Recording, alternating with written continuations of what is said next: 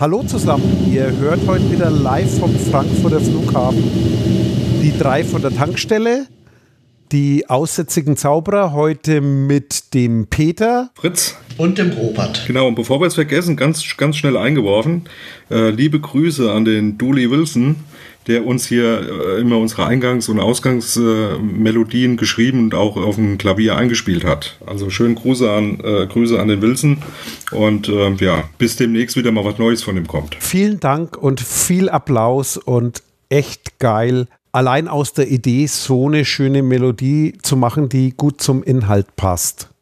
Jo, das Thema heute. Wer, wer legt los? Also eigentlich geht es um die neue EU-Datenschutzgrundverordnung. Ähm, wir haben uns ja schon mal ein bisschen unterhalten über unseren Bundesinnenminister und das, was er in letzter Zeit immer wieder gesagt hat, auf, bei einer Lesung im Bundestag jetzt oder was im Heise Newsticker zu lesen war, seine Vorstellung von Datenschutz. Und hier sind ja einige Punkte, die man differenziert sehen kann. Und ähm, darüber wollten wir jetzt einfach mal sprechen. Mhm. Genau. Also vielleicht noch mal ganz kurz so zum, zum, zum bisschen einordnen. Also wir haben diese, diese Datenschutzgrundverordnung, das ist ja ein europäisches Gebilde, Gesetzgebung, die für ganz Europa, ähm, für die EU gilt. Ähm, da bleiben halt ein paar Sachen offen, da hat man ja schon mal drüber gesprochen. Und ähm, es gibt ähm, dann entsprechende gesetzliche Umsetzung in jedem Staat nochmal, also auch in der Bundesrepublik. Und ein wichtiges äh, Gesetz für den Datenschutz äh, in Deutschland ist das Bundesdatenschutzgesetz. Und dazu gab es dann jetzt eben schon die ersten zwei äh, Vorschläge ähm, vom Innenministerium äh, zum Bundesdatenschutzgesetz. Und genau dazu hat er im Prinzip oder das zum Anlass genommen, ähm, sich mal so ein bisschen über Datenschutz auszulassen, wie er das denn so sieht, äh, was man vom Datenschutz wie zu halten hat und vor allem, wie man den Datenschutz eben dann auch zu moder modernisieren hat.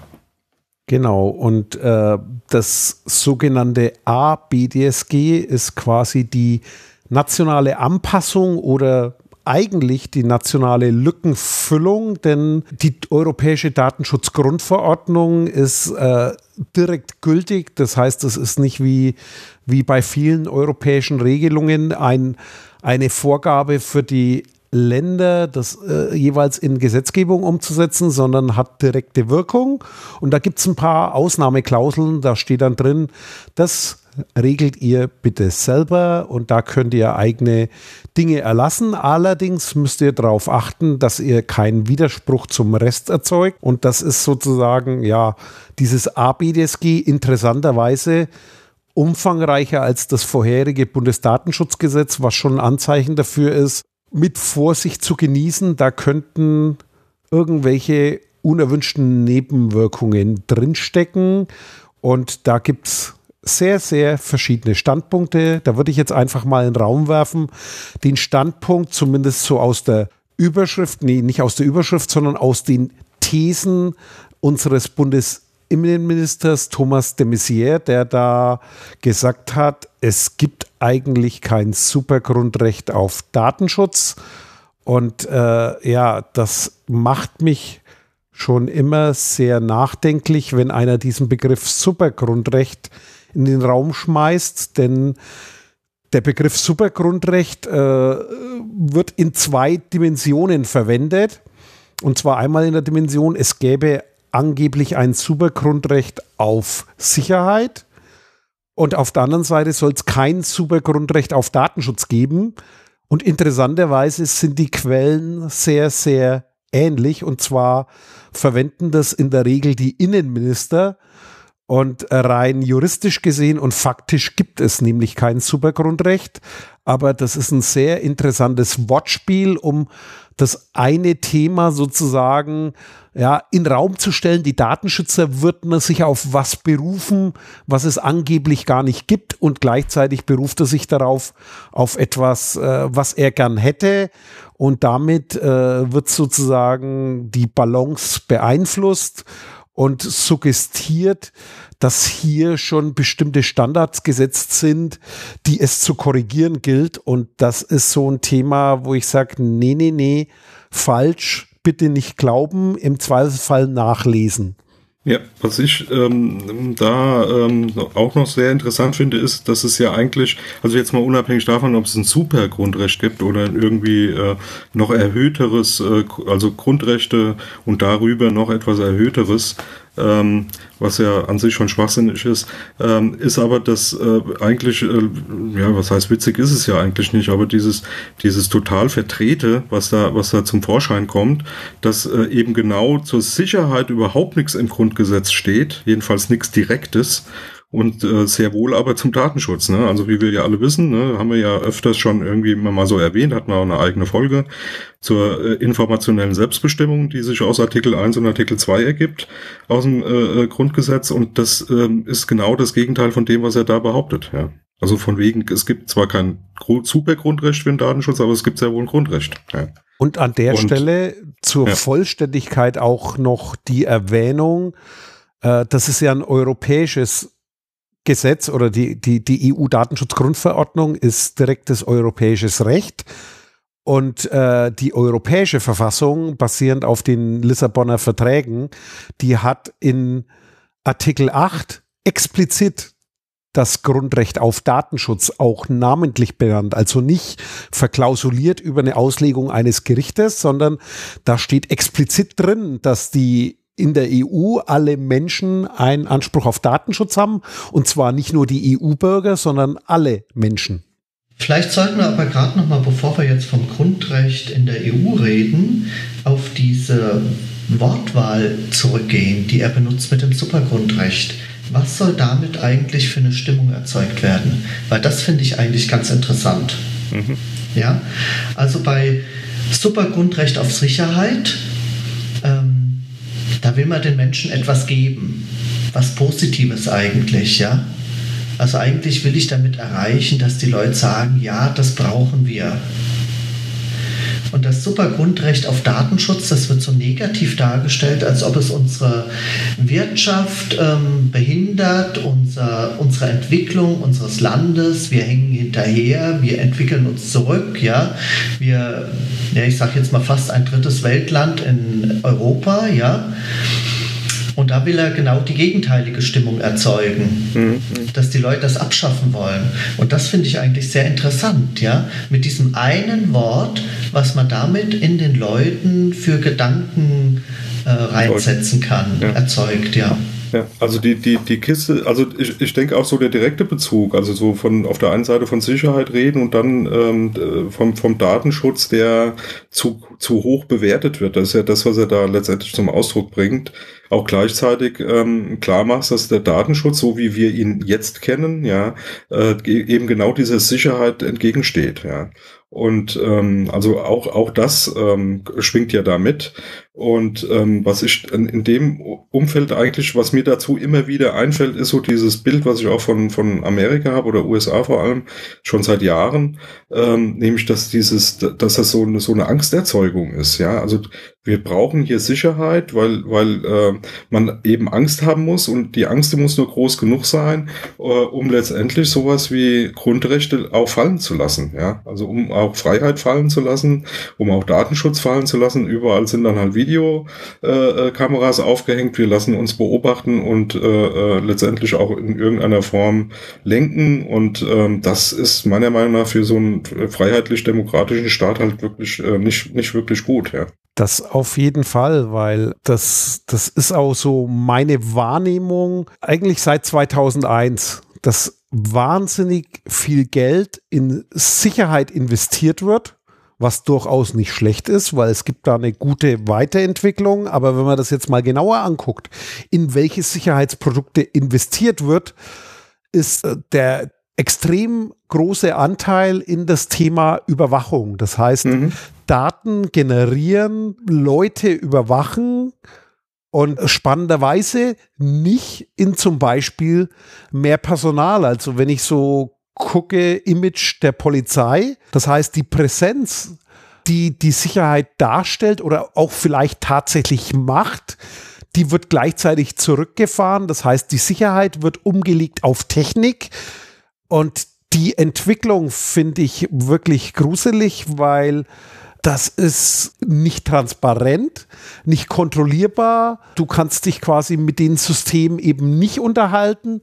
Du weißt gar nicht mehr, was wirklich geschieht. Auf der anderen Seite fühlst du dich immer unwohler, weil wenn ein Platz mit einer Videokamera überwacht wird oder wenn du sozusagen irgendwie mit Menschen noch reden kannst über bestimmte Themen, das ist ein gewaltiger Unterschied und vor allem dann in, sage ich mal, ein intelligentes System wie Bewusstsein. Also, dass hier Aufmerksamkeit ist, dass klar ist, dass es hier irgendwie Leute gibt, die die Staatsgewalt repräsentieren, aber eben angemessen genau auf den Sektoren wird relativ wenig im Verhältnis zu dem Thema, wir mhm. drehen mal diese Sicherheitsschraube auf, eingesetzt und das passt auch zu dieser Überhöhung mit Supergrundrecht und auf der anderen Seite ja diese, diese Runterspielen über die Sicherheit, um quasi so, so ein ja, Angstgefühl, Risiko zu induzieren, weil das ist ja das, was man gerade wirklich stark wahrnimmt, diese Angst in der Gesellschaft und wirklich teilweise Panikmache in jedem Thema, das egal wie es passt, gleich immer dazu führt, dass man irgendwie das Angstzentrum anspricht und das funktioniert halt wunderbar, denn wenn du Angst hast, schaltet das Gehirn automatisch äh, eine Dämpfung ein für das Thema Verstand. Und da kommt man eigentlich nur durch ja, methodisches Überlegen und logisches Denken raus, was voraussetzt, dass man bestimmte Dinge überhaupt erst gelernt hat. Und das gehört zu dem Spiel dazu, dass das eigentlich saugefährlich ist. Aber die interessante Frage ist doch eigentlich, warum? Wer hat was davon? Also ich sage mal ganz böse ausgedrückt, in einem totalitären System habe ich als Machthaber was davon, wenn ich die Bevölkerung überwache. Ich kann meine Macht stärken. Das ist ja hier überhaupt nicht der Fall. Ja, Wir können auch gar nicht sagen, dass es wirklich wesentlich sicherer geworden ist. Und da stellt sich doch dann die Frage, wer hat eigentlich was davon? Weil der Mensch macht normalerweise nur etwas, wenn er davon etwas hat. Ja, aber guck dir, guck, guck, guck dir mal an. Also das, ähm, ja, ich bin bei dir. Wir, wir leben ja hier nicht in einem totalitären Staat. Wir haben jetzt hier irgendwie keinen Erdogan, keine Ahnung, wie die alle heißen, die da meinen, sie müssten König werden oder so der, der da irgendwie äh, ewig ähm, regieren möchte. Das ist alles, ist alles okay, aber ähm, ich äh, wollte da eben schon drauf raus, so wir, im öffentlichen Bereich, also in dem, wo wir sich, wo man sich privat bewegt, ähm, ist eine, ist eine Aufrüstung oder hat eine Aufrüstung stattgefunden, aber ihr, ihr kennt das selber in großen Firmen, wir haben ja viel auch mit größeren Firmen zu tun. Das ist doch bei Firmen genau dasselbe. Also die, die, die, da wird doch aufgerüstet seit, seit Jahren schon. Und wenn du dir anguckst, so vor, vor zwei zwei Jahren, drei Jahren ging das los mit diesem Scheiß Cyber, Cyber. Das ist ja kaum auszuhalten. Da, da wirst du morgens wach, da müsstest du doch schon schreien, wenn du, wenn, wenn, wenn du den ganzen Mist da immer hörst. Und ich bin der Meinung, dass dieser ganze Quatsch, genauso wie bei der Rüstungsindustrie, der dieser, diese Regierung eingeimpft wird. Die kriegen die ganze Zeit erzählt, Leute, das ist die Zukunft. Wir müssen auf der einen Seite, das Öl der Zukunft ist die Information. Ja, wir gehen unter, wenn wir weiterhin glauben, wir könnten nur mit Auto bauen überleben. Also macht mal, dass das äh, so frei und liberal wird, dass wir mit, mit allen möglichen Daten irgendwie was anfangen können. Und das zweite äh, Riesenthema ist hier Aufrüstung im Sinne der elektronischen Aufrüstung, der Überwachung, weil da eine Riesenindustrie hinten dran hängt, die, ich sag jetzt mal, äh, Kram verkaufen will, ja.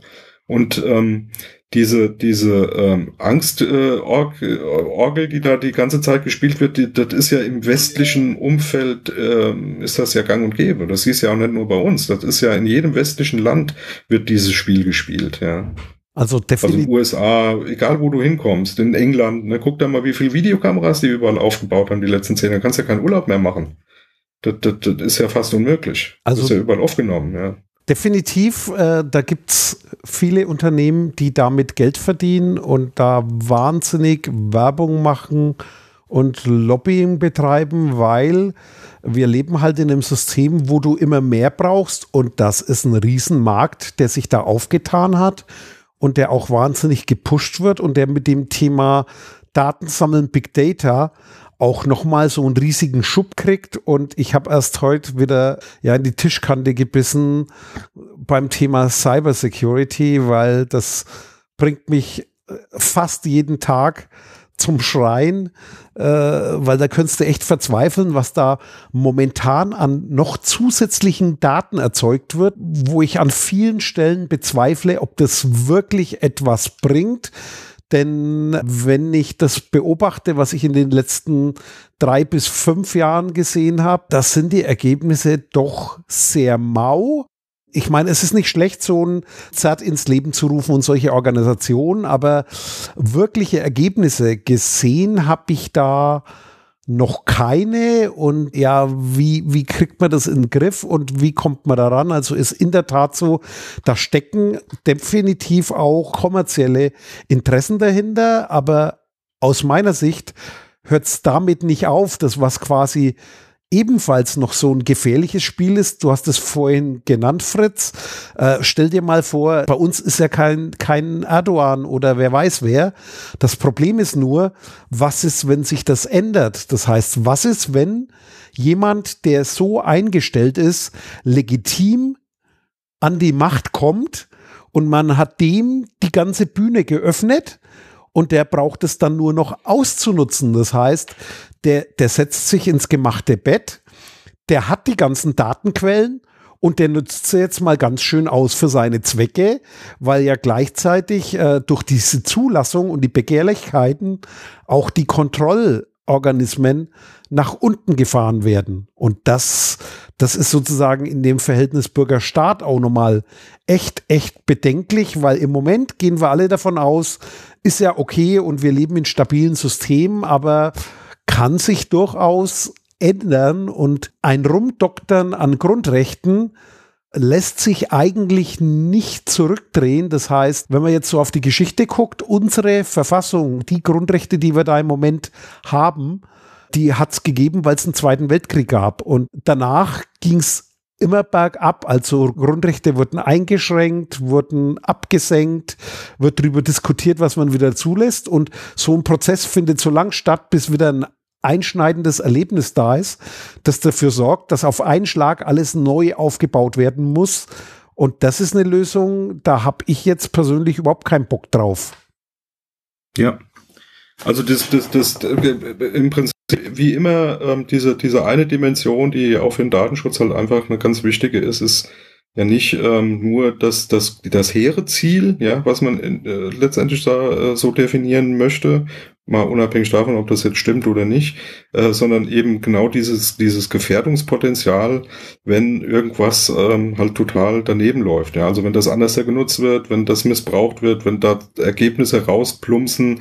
Ich, ich äh, habe einfach mal so im Hinterkopf, es wird irgendwann Zeitungsberichte oder auch äh, in der Presse halt generell Berichte geben, wo vermehrt irgendwelche Leute wegen irgendeinem Schwachsinn verhaftet werden, wo du dir, dir denkst, ja, wie kommt da jemand drauf, äh, aus solchen Erwägungsgründen jemand da irgendwie in Haft zu nehmen. Also diese ganze, auch diese Diskussion, die wir ja jetzt auch schon erleben, äh, Leute in den Knast zu stecken, obwohl sie eigentlich noch überhaupt nichts gemacht haben, ja, also dieses präventive äh, Verhaften da, ja, das ist, das ist so zuwider unseren Grundrechten, dass einem übel wird, wenn man, äh, wenn man da zwei, zwei, zwei, länger wie zwei Minuten drüber nachdenken müsste, ja.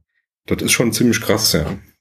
Ja, ich meine, man sieht es ja auch. Das heißt, auf der einen Seite läuft ja gerade die Diskussion, was in der Türkei los ist und wie schlimm das ist und wie da quasi die Opposition und die Presse mundtot gemacht wird. Und zeitgleich doktert man bei uns an genau diesen Freiheiten rum, die dann sozusagen derjenige, der irgendwann mal an die Macht kommt, gar nicht mehr abschaffen braucht, weil wir es vorher schon selber geopfert haben.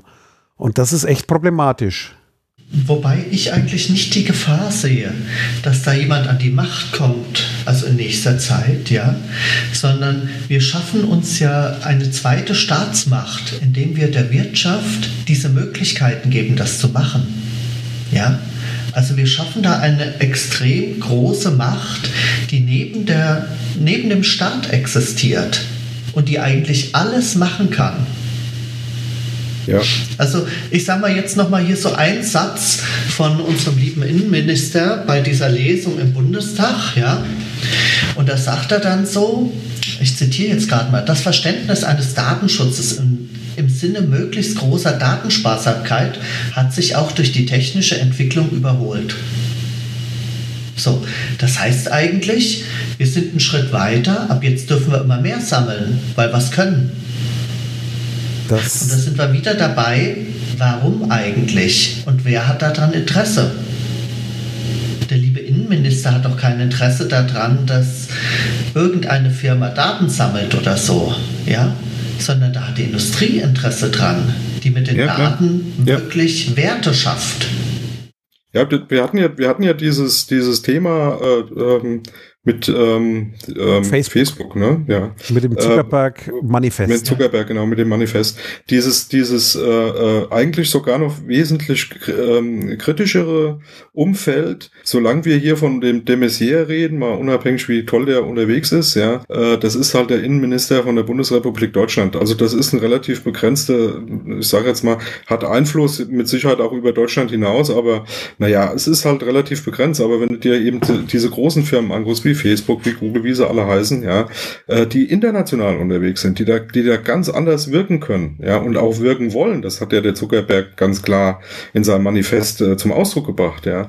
Ist das natürlich eigentlich sogar potenziell noch eine viel größere Gefahr, ja. Was ich halt eben noch mal so ein bisschen, ähm, gerade weil du das Zitat da auch noch mal gebracht hast, was ich halt wirklich ähm, erbärmlich eigentlich finde, ja, äh, von dem wie Politiker ähm, hier die Leute im Prinzip, ähm, also entweder gehen die davon aus, dass wir mit den drei Bildungssträngen, die wir haben in Deutschland, eh nur noch Bekloppte unterwegs haben, die äh, nicht, nicht, nicht richtig lesen und nicht richtig schreiben können.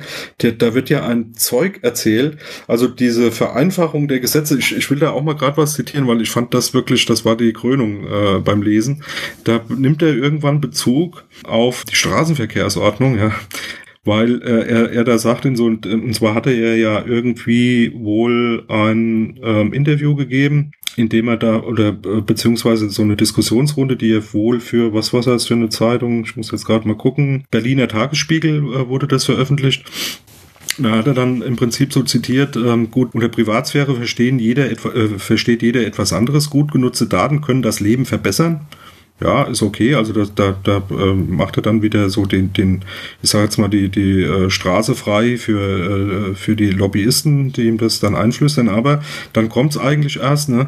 Paragraph 1 der Straßenverkehrsordnung beschreibt, wie man sich allgemein im Straßenverkehr zu verhalten hat.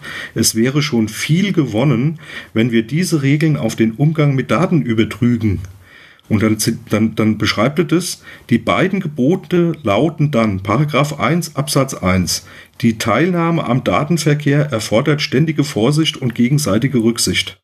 Und Paragraph 1 Absatz 2, wer am Datenverkehr teilnimmt, hat sich so zu verhalten, dass kein anderer geschädigt, gefährdet oder mehr als nach den Umständen unvermeidbar behindert oder belästigt wird. Zitat Ende.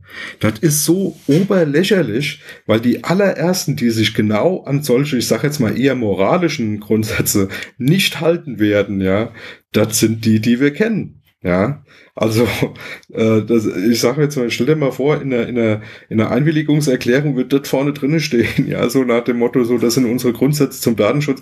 Also das ist doch, das, das geht doch gar nicht, ja. Ich meine, also, dann, dann hast du es wie im Straßenverkehr. Guck dir die SUVs an oder wenn ja. du auf Twitter guckst und siehst die schönen Bilder. Ich glaube, da haben sie doch letztens eine Kampagne gemacht mit Audi wo die Kisten hier auf dem Gehsteig parken. Also dann hast du auch so ein gewisses Wildwest-Prinzip, weil der, der Straßenverkehr jetzt nicht unbedingt zivilisiert ist. Der ist in Deutschland vielleicht noch ein bisschen zivilisierter wie woanders, aber das ist ja auch so ein Thema. Jetzt überleg dir mal, das magst du zum europäischen Grundsatz. Ja, Jetzt guck dir mal, wie die in Italien Auto fahren, die in, ja. die in Frankreich, die ziehen keine Handbremse an, weil du zum Einparken ja. den Vorder- und Hintermann zurückschiebst. Ja, das ist dann auch kein Behindern. Also das sind das so Sachen, das heißt, äh, entscheid selber und wenn du mehr Geld hast oder wenn du das quasi das dickere Auto fährst, dann darfst du auch mehr tun.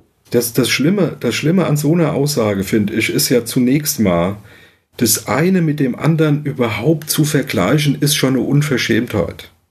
Was hat bitteschön die Straßenverkehrsordnung mit Menschenrechten oder mit Grundgesetzen zu tun?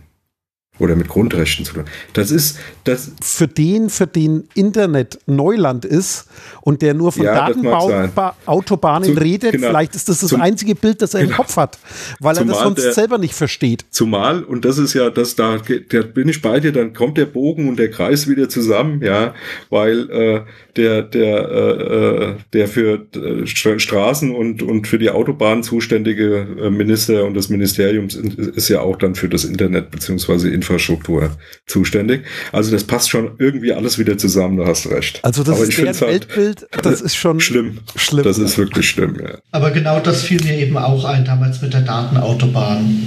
Ja, genau. Dass das der, der Minister ja. dann ist so, so kannst du dir das halt auch gut erklären. Also da muss man dann wieder umgekehrt sagen, nicht, nicht äh, die Leute, die dazuhören, haben irgendwie ein, ein, eine Schwierigkeit mit dem Bildungsniveau, sondern wahrscheinlich die, die das erzählen. Ja.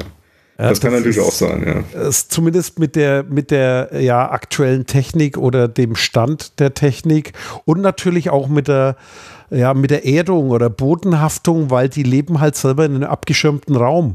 Also ja. was ich da zumindest mitkriege, wenn ich da mal mit, mit, mit solchen Kreisen zu tun habe, so ein Innenminister, der lebt nicht in der normalen Welt, der lebt in einer Filterblase, aber in einer wirklich echten, weil der ist ständig von allem abgeschottet und der hat überhaupt mhm. keine Chance, quasi so, so auf die Realität zu kommen. Aber das mit der Datenautobahn trifft es auch. Also guck dir den Internetzustand in Deutschland an und fahr mal die A3 von Nürnberg nach Würzburg, nach Frankfurt. Äh, die Datenautobahn ist auch nicht besser. Das einzige Land in Europa ohne, ohne Geschwindigkeitsbegrenzung auf Autobahn. Also ich brauchst ja auch nicht mehr, weil ich bin gestern erst wieder auf der A3 unterwegs gewesen, äh, dank Bordcomputer gesehen. Ich bin 400 Kilometer gefahren, Durchschnittsgeschwindigkeit 57. Aber ja, jetzt nicht, weil ich langsam gefahren bin, sondern weil halt der Verkehr nicht mehr zulässt und ja. ich dreimal im Stau stand und zwar einmal eine halbe Stunde am Stück, weil äh, da gibt es Baustellen, die dann abends auf einspurig runtergebaut werden. Also im Prinzip zeigt das auch wieder der Bild. Äh, oder, oder es ist gemacht. Das heißt, die wollen genau dieses Bild machen und die machen unsere, unsere Infrastruktur quasi alle auf dem gleichen Niveau. Das heißt, die, die Breitbandigkeit des Datennetzes, die ist quasi da auch auf der Autobahn realisiert. Aber um mal die, die, die, den, den Rückschluss wieder hinzukriegen, ne? also das, was wir, was wir jetzt ja so im Prinzip so haben, ist, ähm, anscheinend ist die Lobbyarbeit derer, die da ähm, Lobbying betreiben wollen und müssen anscheinend. Also die, die, in, diese Industrie, die da Cyber Cyber verkaufen will und mit Angst äh, irgendwie ihren, ihren, ihren Kram da an Mann bringen möchte und an die Frau,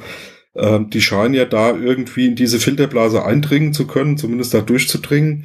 Ähm, dann muss das doch umgekehrt für uns heißen, wie sieht äh, die Lobbyarbeit für die, für die Datenschützer auf der anderen Seite aus? Ne? Also was, was, was muss man da tun? Muss man da, ich meine, ähm, guck dir unsere Bundesdatenschutz äh, äh, Beauftragte an und Informationsfreiheitsbeauftragte, ähm, die macht schon auch eine ganze Menge. Also ich war da sehr überrascht. Die hat also auch zu, zu bestimmten Dingen da schon ihre Kommentare abgegeben, auch in, in sehr wohl in mehr unserem Sinne wie in, im, im Sinne des, des Innenministeriums. Aber nichtsdestotrotz ähm, ist da ja nicht groß Gegenwehr. Ja, also ich sehe da und höre da keiner. Also so aus dem Netz, äh, aus dem Netzebereich, Netzpolitik und so, da kommt schon einiges. Ja, da passiert was. Aber das ist ja keine keine echte Bewegung gegen gegen das, was so die Industrie da veranstaltet. Also definitiv nicht, weil das, was man so als, als Durchschnittsbürger wahrnimmt, wenn die Presse das mal aufgreift und ein Datenschützer sich zu Wort meldet, sind das ja häufig Aufsichtsbehörden und die sind halt quasi per Gesetz reguliert und vertreten dann halt auch nur das, für das sie den rechtlichen Spielraum kriegen. Und das ist genau das Problem mit dieser komplizierten Kontrollfunktion, die leider durch die europäische Grundverordnung dann nicht einfacher wird, sondern erstmal komplizierter, weil da müssen die sich jetzt über Landesgrenzen hinweg abstimmen, was denen bestimmt ganz leicht fällt, mit Behördenapparaten landesübergreifend in Europa da mal ganz schnell äh, Reaktion zu erzeugen. Und ansonsten, äh, ich weiß nicht, wie so dick die Lobby ist. Also ein Effekt ist, den kriege ich selber mit. Allein die Tatsache, dass diese Grundverordnung kommt, legt natürlich natürlich auch viele Datenschützer, die das beruflich machen, lahm, weil die Materie jetzt erstmal äh, gelernt werden muss. Man muss sich mhm. damit auseinandersetzen. Es laufen viele rum, die halte ich auch für gefährlich mit äh, Halbwissen durch die Gegend und erzählen Dinge, die nicht unbedingt äh, ja so gedacht wären. Und da versuchen auch viele eine schnelle, einen schnellen Euro zu machen. Und das ist so, was gerade passiert. Das heißt, das ist natürlich eine super Zeit, um genau solche Dinge hier durch die Legislative zu bringen, weil äh, die, die Datenschützer gerade ganz andere Sorgen haben und äh, gerade überrollt sind von dem europäischen Gesetz, das die erstmal lahmlegt, weil das ziemlich dick ist und ganz viele Dinge ändert. Und da kannst du auch nicht so schnell reagieren oder hast eventuell gar nicht die Luft zum Atmen. Und Aktivisten gibt es leider viel zu wenige. Naja, ich sehe da auch noch ein anderes Problem. Ähm, man kann damit nicht richtig Geld verdienen. Zumindest nicht im Vergleich zur Industrie, wenn ich irgendwas verkaufen will. Und deswegen gibt es keine Lobby. Ja, ja das Und sehe ich wer, besch wer beschäftigt sich mit Datenschutz? Das sind eigentlich fast nur wir Techniker, die irgendwie mit der IT zu tun haben. Und im Verhältnis in der Bevölkerung ist das doch ein relativ kleiner Teil. Ich kenne aus meinem Bekanntenkreis niemand, der sich da wirklich groß Gedanken macht. Wenn dann mal wieder so ein Skandal in der Presse ist, dann wird da mal kurz drüber gesprochen und gesagt, das ist nicht schön, meine Daten gehören mir und so weiter und so fort. Und das war es eigentlich. Und ansonsten verstehen die davon nichts. Aber ich, ich bin da ein bisschen anders ähm, geprägt, ja, oder, oder, oder ähm, ich sehe das ein, ein, Stück weit anders. Also äh, ja, ich gebe dir recht, für diesen hehren Anspruch Datenschutz für alle und der normale Bürger und das, was so bei Facebook passiert und so, äh, äh bin, bin ich bei dir. Also da interessieren sich 99 Prozent wahrscheinlich für, für gar nichts, was mit Datenschutz zu tun hat. Da liest sich auch keiner irgendwas durch, was da irgendwie angeboten wird oder nicht. Das mag verschiedene Gründe haben.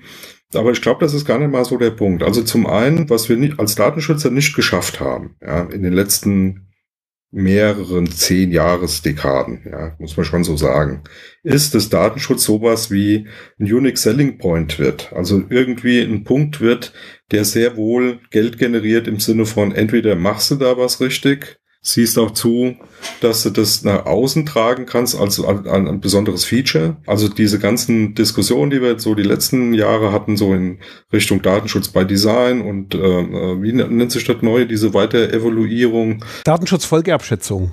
Ja, genau, so diese, diese Richtung. Also das, das so einzubringen und dann ähm, äh, wirklich zu verankern, das haben wir irgendwie nicht wirklich so ähm, prickelnd hingekriegt, aber ähm, die, die, diese Luft nach oben ist ja da. Das müssen wir halt nur mal ein bisschen mehr ausbauen. Ich wäre ja schon froh, wenn die Leute, wo es besonders äh, um Datenschutz geht, also das, was wir ja auch jetzt noch im Bundesdatenschutzgesetz haben, so besonders schützenswerte Daten, ne?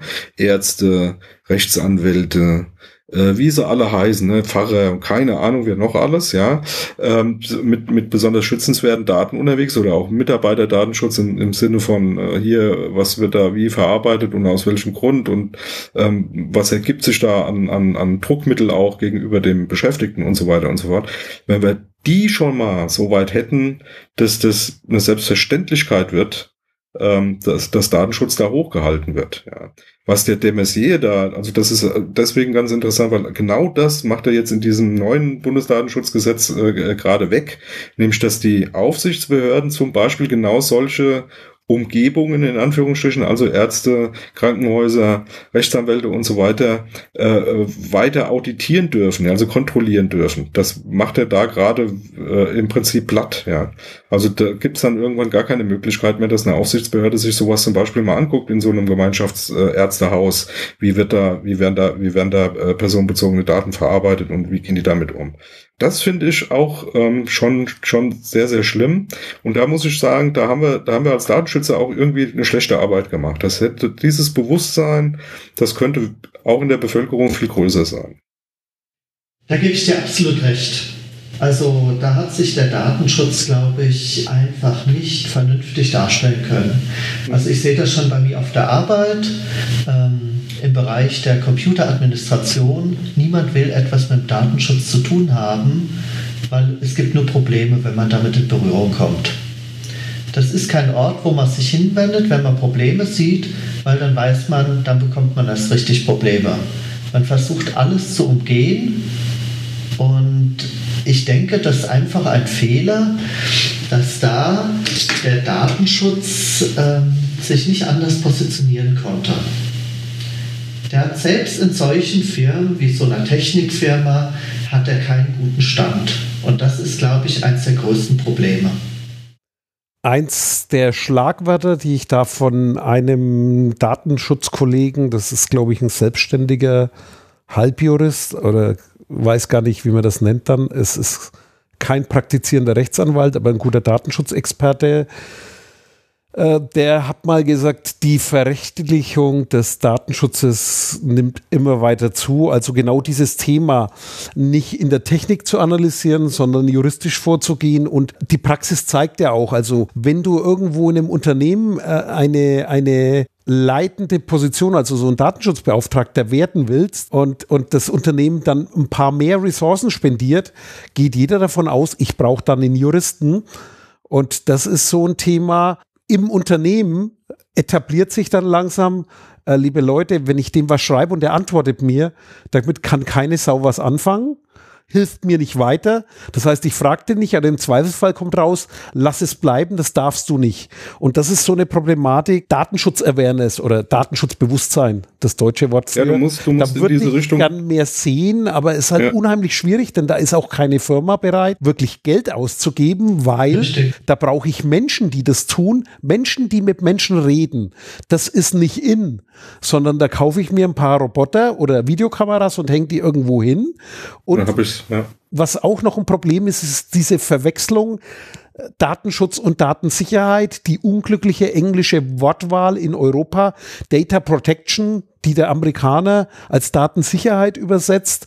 Das heißt, alle meinen, wenn die Daten sicher sind, habe ich Datenschutz gewährleistet und dass das hier um Menschen- und Persönlichkeitsrechte geht, das nimmt überhaupt keine Sau wahr.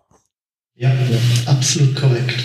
Ja, also die, die Thematik da ähm, äh, ist, ich, ich sehe das so in, in, in der praktischen Umsetzung äh, letztendlich so irgendwie, wie soll, soll man sagen, so ein, eins meiner, meiner Leit, äh, ähm, Bilder, die ich so im Kopf habe, ist tatsächlich den Leuten beizubringen, dass Datenschutz in der Produktentwicklung, da bin ich ja jetzt relativ viel unterwegs, ein Hilfsmittel ist, ein Produkt besser zu machen und nicht der Showstopper ist, der alles nur verkompliziert, ja. Und da musste, und da ist natürlich ganz fatal, wenn du da, äh, ich sag jetzt mal, mit dem Tross Rechtsanwälten erstmal da irgendwie anfängst, äh, irgendwelche Verträge äh, sattelfest zu kriegen, ja, wie du das dann irgendwie ähm, vertraglich hin, hinkriegst, weil das, ähm, das nimmt halt keiner als, als äh, Hilfe wahr, sondern das ist halt so, na gut, Verträge, alles kompliziert, nimm fünf Rechtsanwälte, kriegst du zehn Meinungen. Das äh, ähm, bringt den Praktiker, der ein Produkt da irgendwie zu entwickeln hat, halt nicht wirklich weiter. Da müsste man viel, viel mehr dran arbeiten und das ist meiner Meinung nach in vielen, vielen Umgebungen halt schlicht und ergreifend ähm, nicht, nicht aufgenommen worden. Und gerade wenn du dir diesen, diese Umgebung in Anführungsstrichen Security anguckst, die ja technisch gesehen im Datenschutz sehr nahe steht, ja, die, die machen, also ich habe das festgestellt, wenn, wenn du dir manche Produktentwickler-Teams schon so langsam in die richtige Richtung äh, biegen konntest, ja, im Sinne von, ja, die haben jetzt Datenschutz auch als Hilfsmittel verstanden, dann kam eine große Welle Jetzt machen wir hier mal äh, Cyber Cyber, müssen wir uns angucken, was wir da einkaufen und so ein Zeug. Und dann, und dann hat es direkt, ist das direkt wieder umgeschlagen in, um Gottes Willen, nicht den Datenschutz einbinden, weil dann dann geht hier gar nichts mehr. Ja? Und ja. Äh, gerade die Leute, die eigentlich technisch dir nahestehen, weil Security hat ja natürlich technisch sehr viel mit Datenschutz auch zu tun, die, die wollen mit dir nicht reden, weil die äh, dich erstmal als Feind erkennen, ja, und das ist, äh, das geht halt überhaupt nicht. Und das finde ich auch, das ist echt krass. Allerdings nicht neu. Weil ja, äh, ich war da mal auf so einer Veranstaltung, das heißt die Kreditkartenwirtschaft, also Finanz, ich würde mal sagen, die Finanzwirtschaft trifft sich regelmäßig mit den Sicherheitsbehörden zum Thema Kriminalität im Finanzumfeld. Und ich, ich bin da quasi drin gewesen aus einer Altfunktion. Das war so Produktentwicklung, Chipkartensysteme, Kartensysteme, das ist ja verbreitet im Bankenumfeld. Also mhm da gab es noch viel Magnetstreifen. Und dann bin ich äh, mehr oder weniger so richtig in den Datenschutz gewechselt, wurde aber weiterhin eingeladen. Und ich habe einmal den fatalen Fehler gemacht und habe Datenschutz auf mein Namensschild schreiben lassen. Da das habe ich nie mehr gemacht, weil bei den Ermittlungsbehörden und beim Abendessen, da bist du der Oberverdächtige. Wir sind hier unterwegs, um uns vor Kriminellen zu schützen und die Datenschützer, die kommen gleich danach. Ja, ja, Datenschutz ist äh, Täterschutz. Täterschutz. Ne? Und das ja. war aber, ich will jetzt noch das Jahr dazu sagen, ne? 1999. Das heißt, neu ist dieses Thema nicht. Und nochmal zurück zu deinem Thema hier Produktentwicklung. Was ich immer so absurd finde, ist, da habe ich extrem zu kämpfen, vor allem in den letzten Wochen.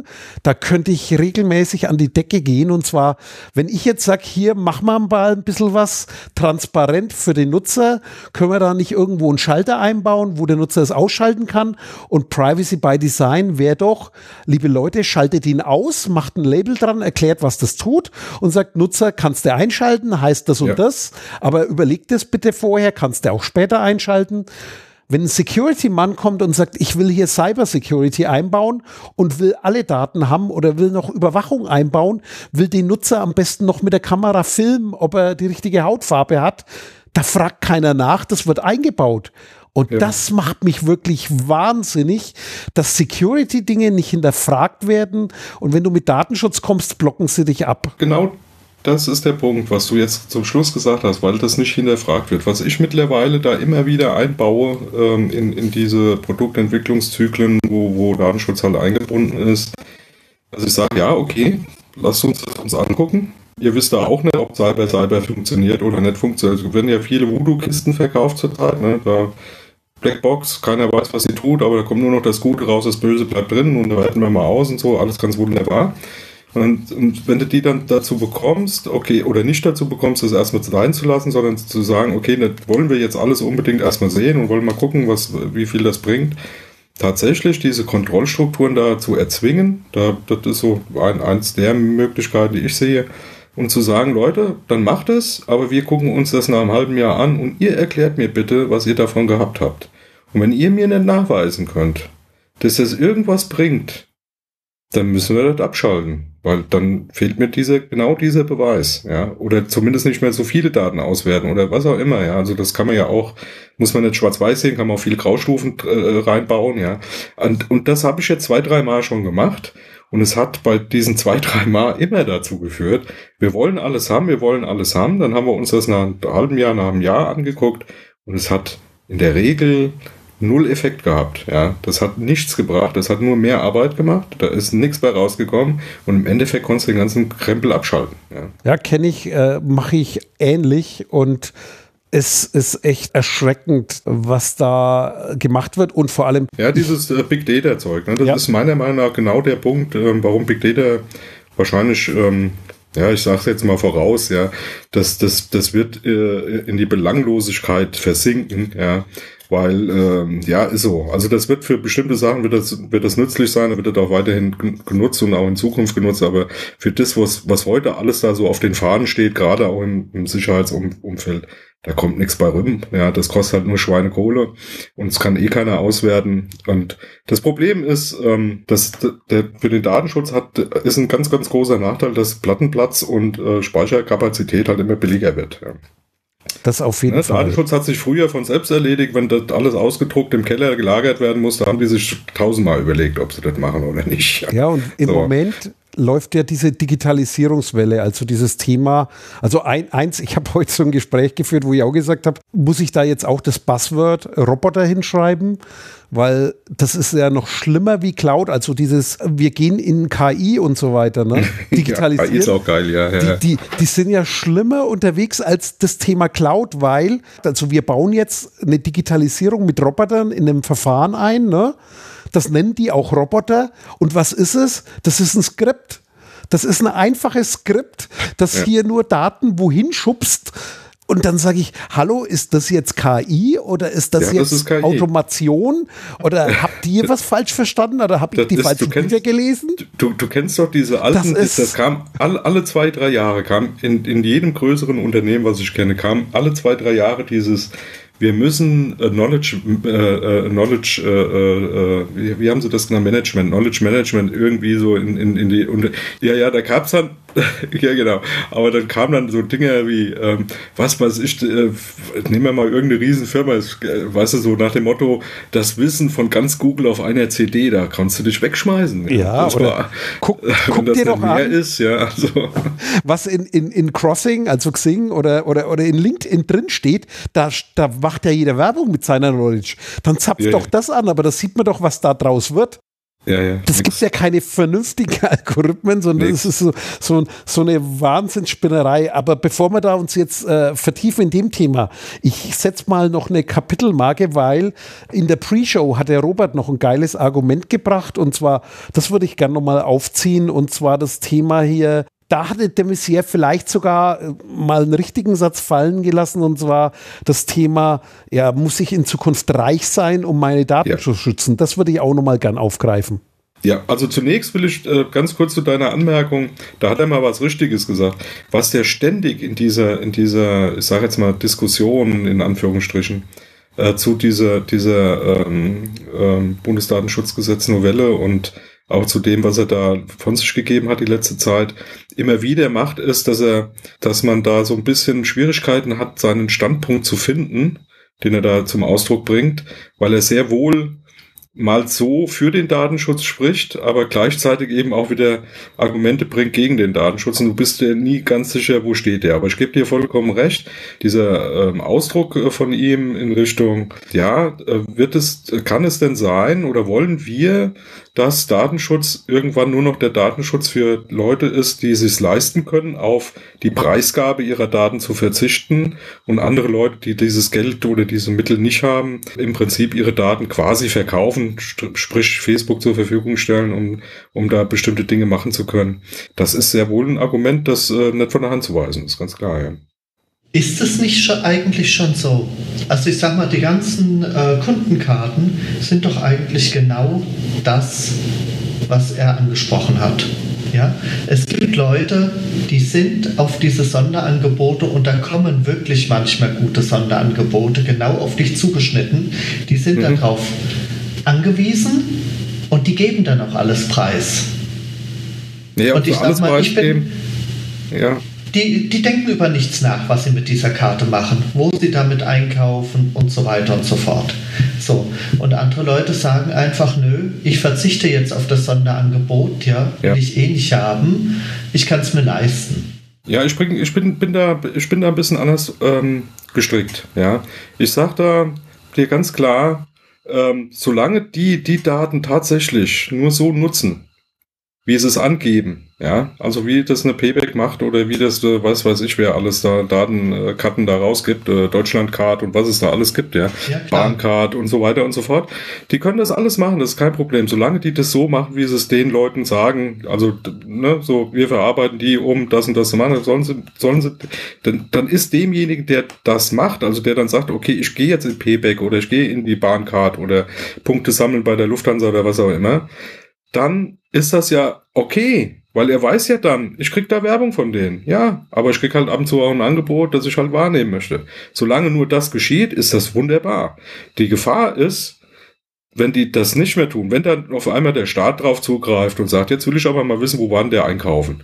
Da ist ein Mord ja. passiert, jetzt will ich mal alle wissen, äh, die da irgendwie beim HL oder bei wem auch immer, Rewe oder wie sie alle heißen, minimal, keine Ahnung, ähm, einkaufen gegangen sind. Äh, jetzt will ich da einfach mal eine Liste haben, damit ich abgleichen kann, wer da möglicherweise der, der Mörder, der Vergewaltiger oder was weiß ich. Das wird ja bereits gemacht. Ja, jetzt, ja, das ist aber genau der Punkt, denn die Kritik muss eigentlich sein, lieber, lieber Innenminister, der, der hier Böses tut, nämlich nicht im Sinne des Datenschutzes, ist ja nicht die Payback oder die, die Rewe oder die Lufthansa, sondern bitteschön, das bist du, Vater Staat, der mit seinem Polizeischeiß, Sicherheits, Cyber, Cyber um die Ecke kommt und sagt, ja, ja, da werden ja Daten gesammelt, die sind für mich wichtig, die will ich jetzt auch haben. Und dafür waren sie eigentlich gar nicht gedacht. So, und das ist das, was da meiner Meinung nach total schief hängt. Das, da, da schließt sich aber wieder der Kreis zu dem, wo wir vorhin schon mal waren.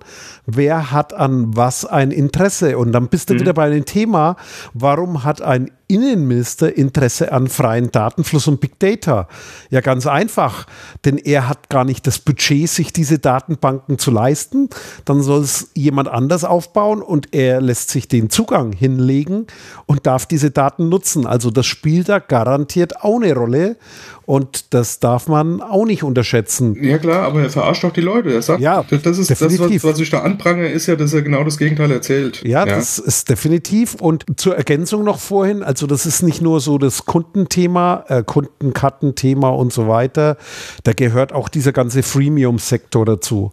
Und das ja, ist sozusagen. Äh, ja. was da an Geschäftsmodellen abläuft. Also ich fühle mich dabei nicht wohl. Ich mag es auch nicht, weil ich würde gern denjenigen, die gute Software entwickeln oder ein schönes Geschäftsmodell anbieten, das Geld zukommen lassen, das denen zusteht. Also das ist auch nicht so, dass es nichts kosten darf, denn das kostet ein Schweinegeld und Qualität kostet Geld. Und den Leuten steht auch das Geld zu und da bezahle ich gern für.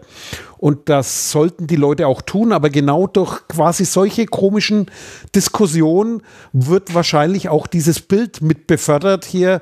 Äh, ja, ich bezahle ja mit meinen Daten, dafür will ich kein Geld ausgeben.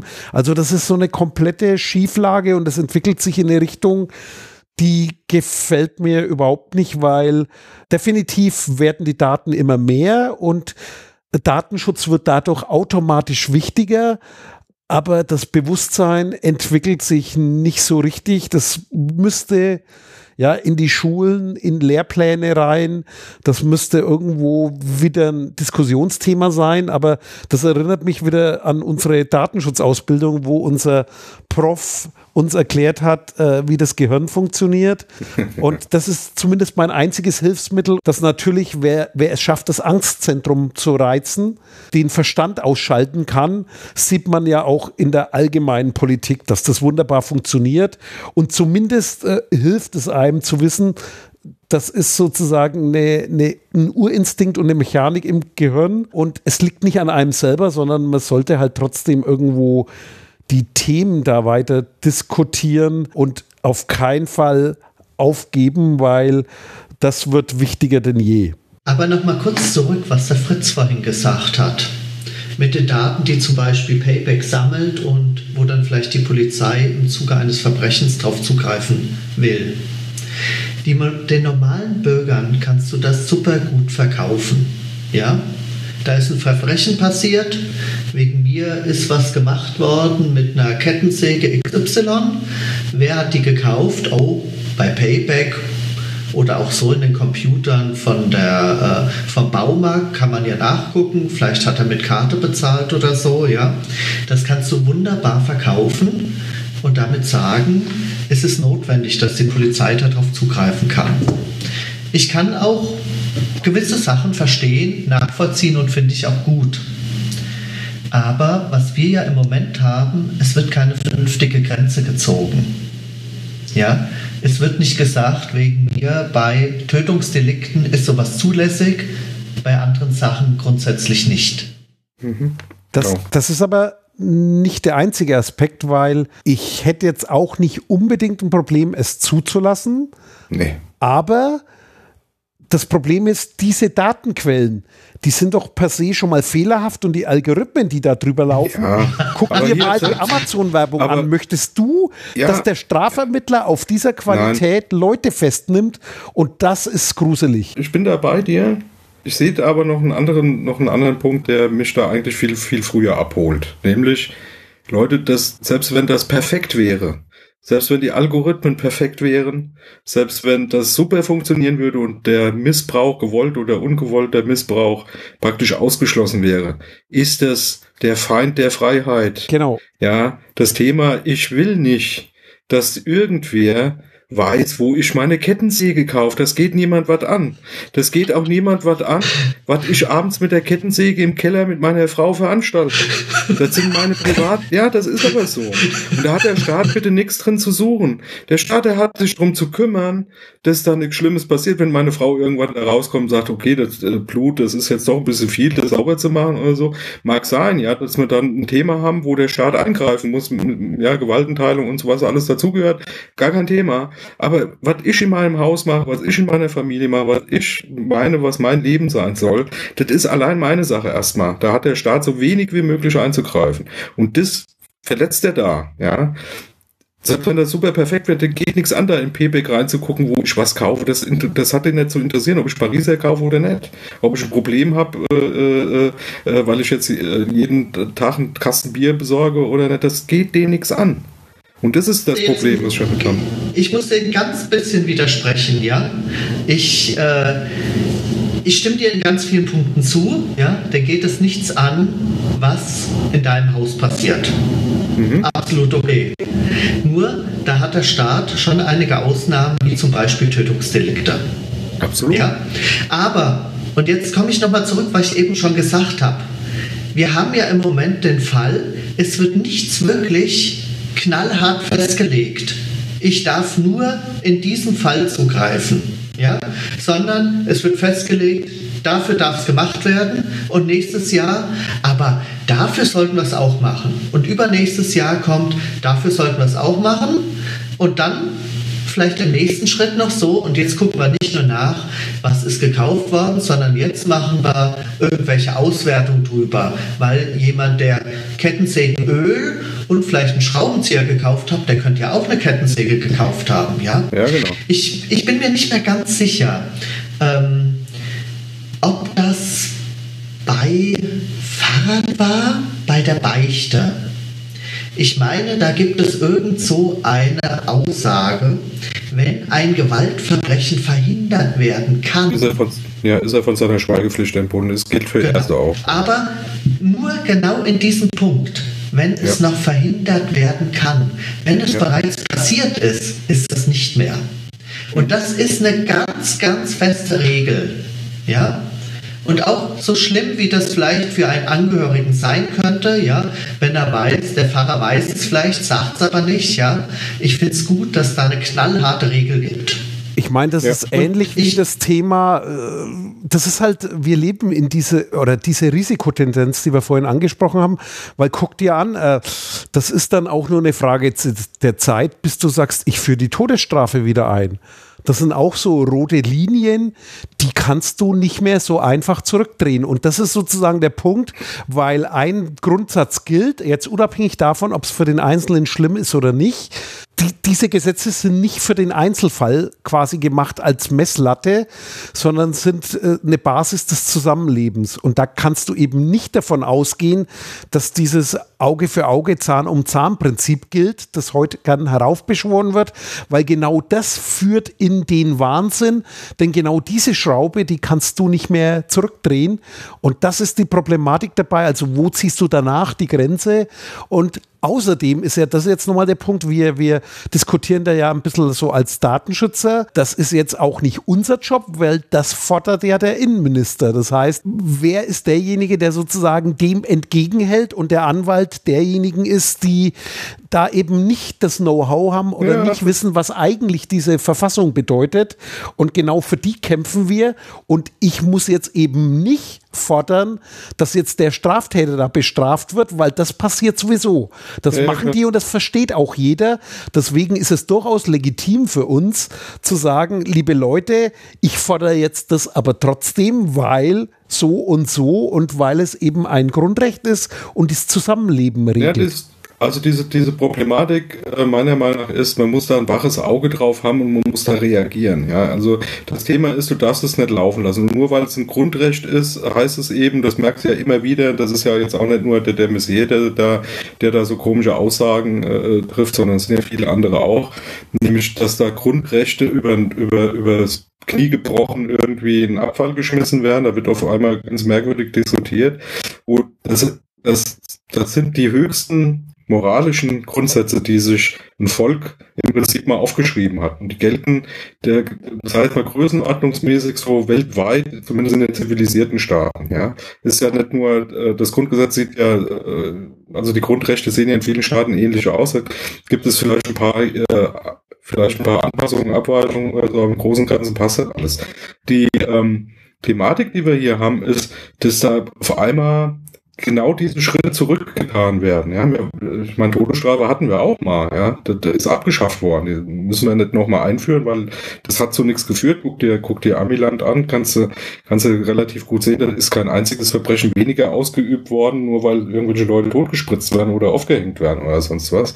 Ähm, das, das bringt mich genau auf diesen Punkt, ja, dieses, ähm, was bringt, also ähnlich wie wir es eben bei den Pro Pro Produkten und Projekten gehabt haben, was bringt mir ähm, eine totale Überwachung und das muss kontrolliert werden. Also selbst wenn der darauf zugreifen kann, haben, hat die Vorratsdatenspeicherung, das ist ein schönes Beispiel, weil da ist es schon mehrfach bewiesen worden, dass es eben nicht so ist, bringt die Vorratsspeicherung in irgendeiner Form präventiv was bei Verbrechen oder bei der Verbrechensbekämpfung.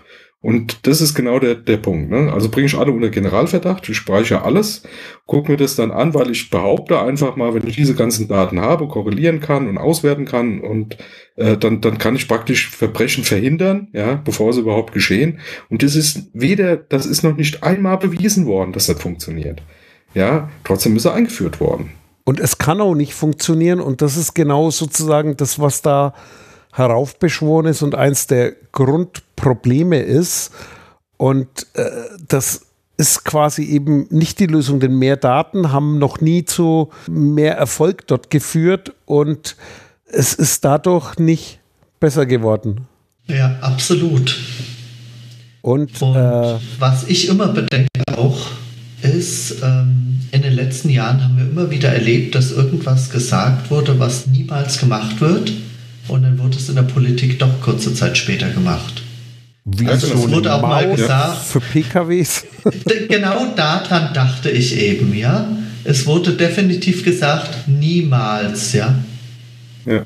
Ja, da muss ich echt sagen, da habe ich immer Probleme mit, da irgendwas zuzulassen, weil ich mich nicht drauf verlassen kann im Moment in unserem ja, derzeitigen moralischen Politik. Äh, was da abgeht, das wirklich Wort gehalten wird.